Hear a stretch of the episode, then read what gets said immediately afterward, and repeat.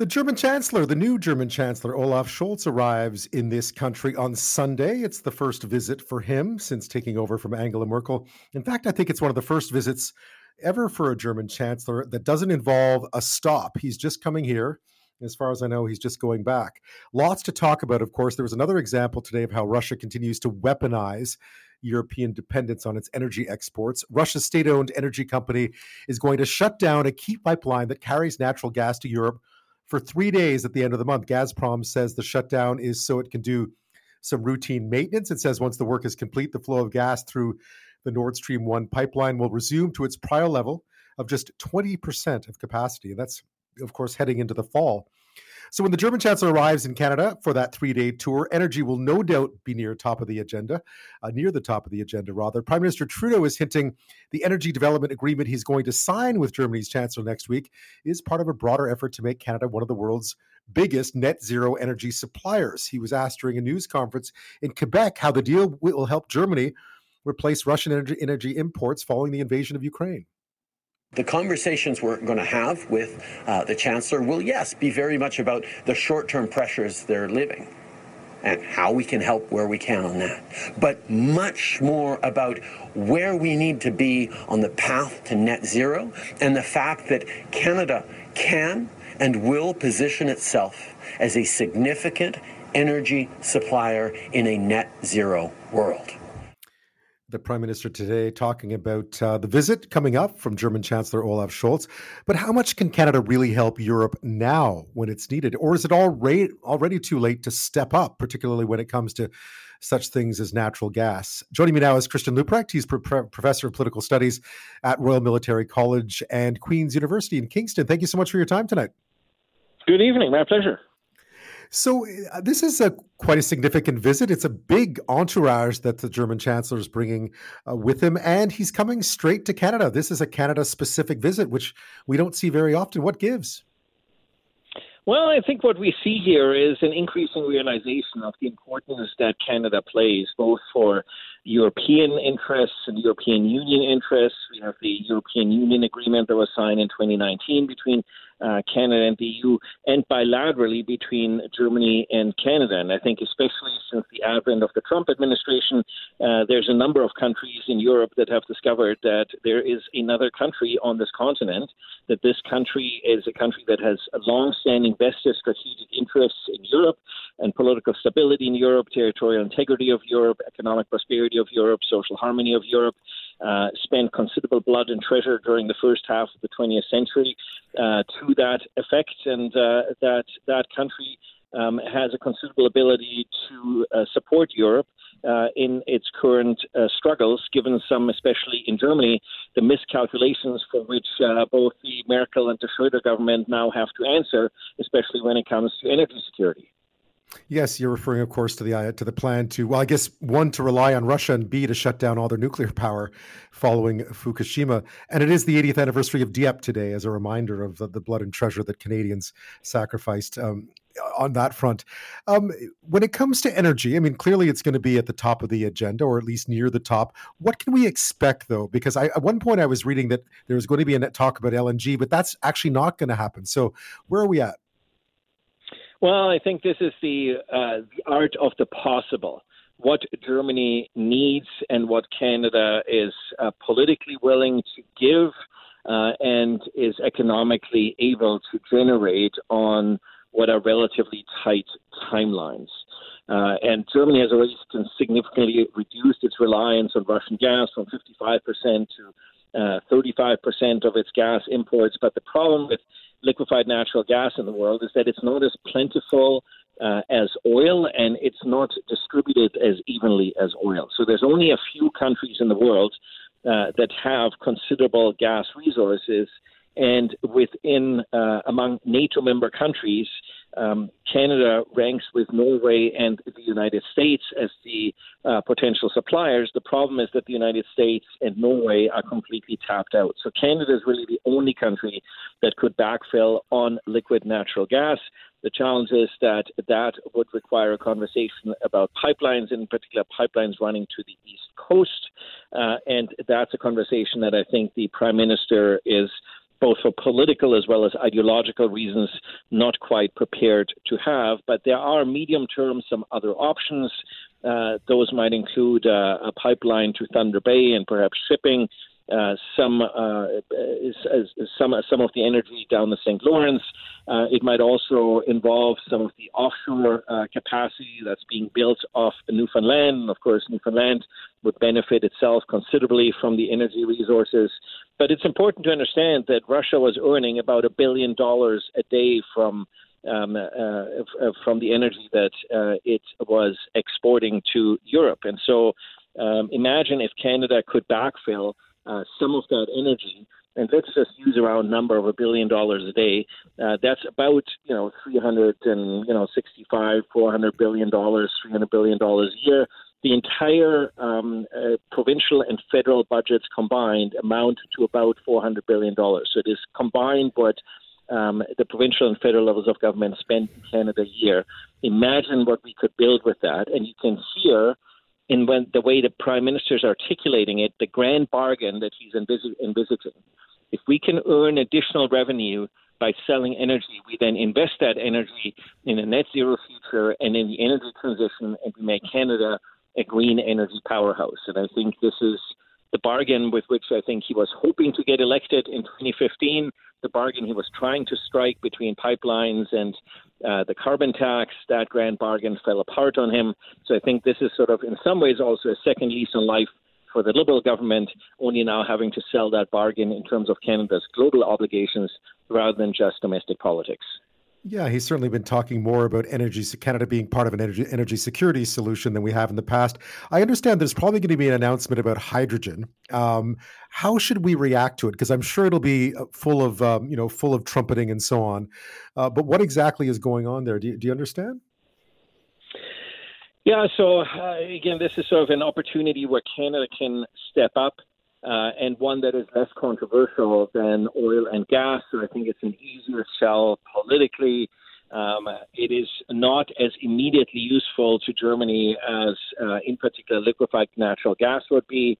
Um, I think the prime minister is still having some trouble articulating the fact that by virtue of not Canada not stepping up on oil and especially in liquefied natural gas when it comes to European and especially German energy security, it's not like that demand is simply going to away. It's simply that Germany is going to have to try to procure that natural gas from much more unsavory characters around the world uh, that uh, engage in considerable human rights abuses on the one hand and don't have a green or net zero energy uh, strategy at all. So I think here's an opportunity perhaps for Canadians to take some baby steps when it comes to hydrogen uh, to warm up to the idea that um, it is in our interest ultimately in terms of preserving the European um, uh, the European security, economic and political order uh, through the energy security that Canada can provide that no other um, member country of the NATO alliance is, has an ability and, and spare capacity to provide uh, the way Canada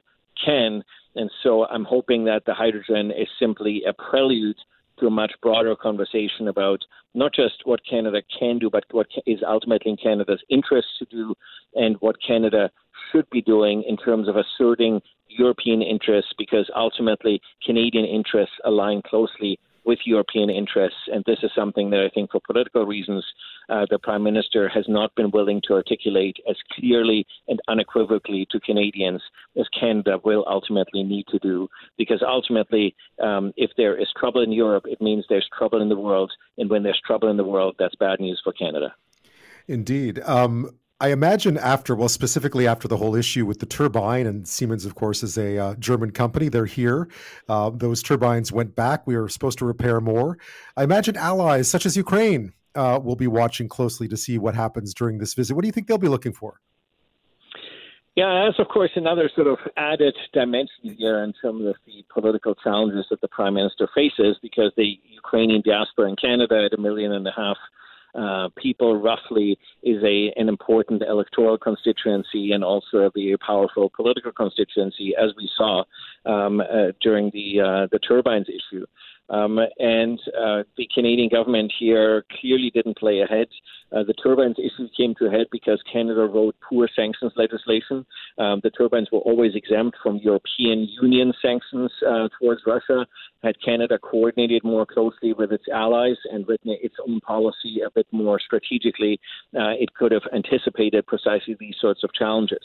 Uh, and so I think one of the lessons here is uh, that Canada needs to learn to coordinate. Canada always, in many ways, does a great. Uh, we see a lot of hot air, and we see a lot of talk about Canada doing its fair share in the world and so forth. But this was a classic example of, uh, on the one hand, Canada um, uh, having the talk about what it's going to do on sanctions, but then uh, failing to actually talk to its allies and coordinate closely with its allies, uh, and also ultimately to explain both to the Ukrainian ambassador um, and to Canadians that ultimately it cannot possibly be in Ukrainian interests to have political and economic instability in the most important, largest political and economic anchor country in continental Europe, uh, that is Germany. And that's ultimately what would have happened if um, Canada had not exported uh, and returned the turbine because it would have given the Russians a pretext perhaps to shut off uh, the Nord Stream 1 pipeline flow uh, entirely right away. And yes, people argue, sure, the Russians continue to play with. Um, uh, with uh, with the gas flow through the Nord Stream one pipeline, um, but it is important, I think, to make sure that the Russians don't have any pretext in order to try to spin their own particular narrative.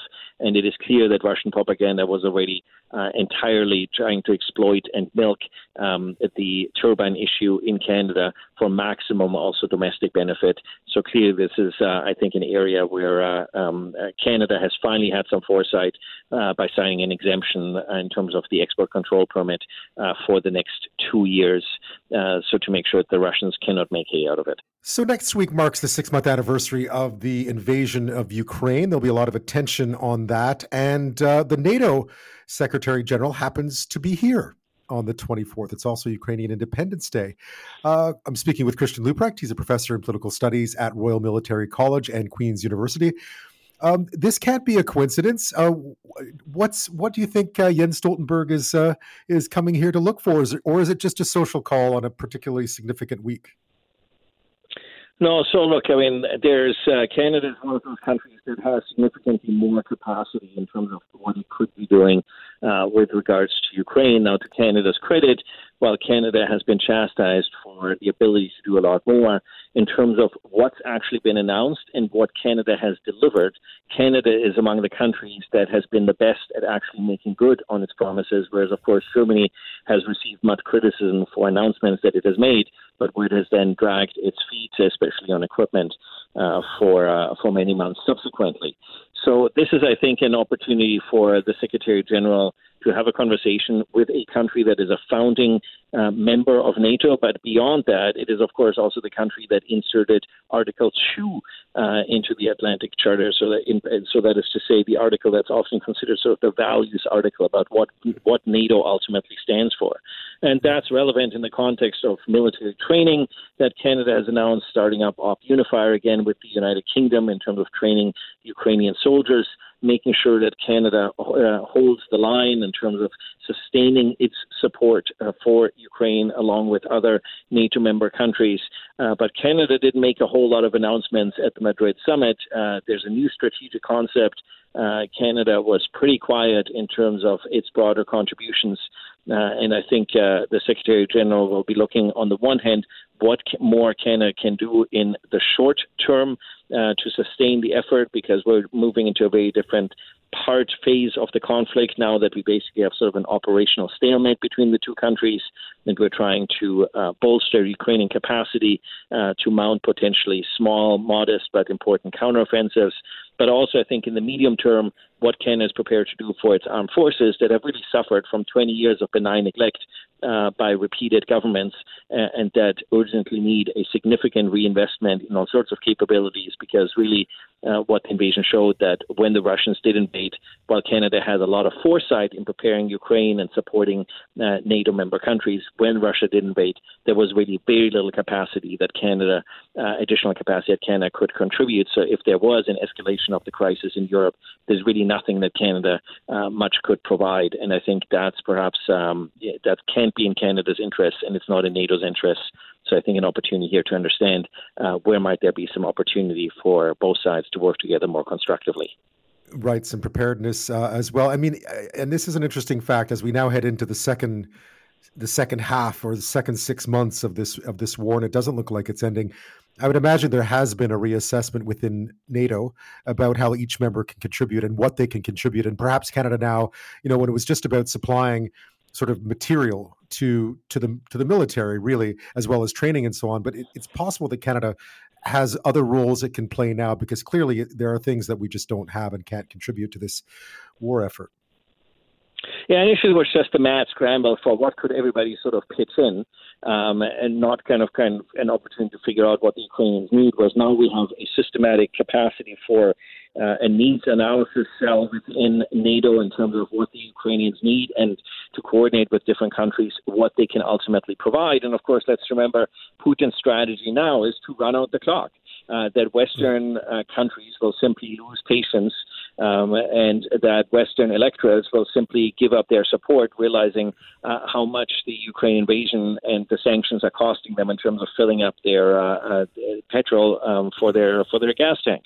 Uh, and so I think this is now a concerted effort by the Secretary General to make sure that everybody holds the line and demonstrates to Putin that uh, trying to drag this out into a long uh, uh into a long marathon uh, is not going to help Putin achieve his objectives, and to the contrary, that NATO members are prepared uh, slowly but gradually to scale up Ukrainian capacity uh, not just for Ukraine to hold the line, but to ultimately be able to fight back. And so this is, of course, part of the negotiation tactic. If we want to end this conflict, uh, uh it, uh, Putin needs to understand that he cannot achieve his political aims on the battlefield, and that he's ultimately going to need to sit down at the negotiating table. The real trouble with that is, of course, that Ukraine has made it clear they're not interested in negotiating anything at all at this point because they can't possibly trust any commitment that the Russians might make at the negotiating table.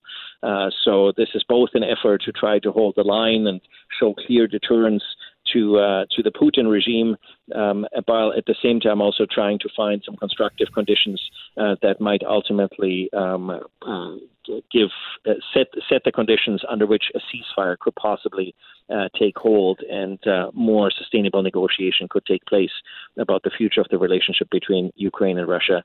But I think yeah. we're a long ways away from that it certainly feels a long way away right now. Christian Leuprecht, as always, thank you so much. Have a nice weekend. My pleasure. Thank you, Ben. Take care.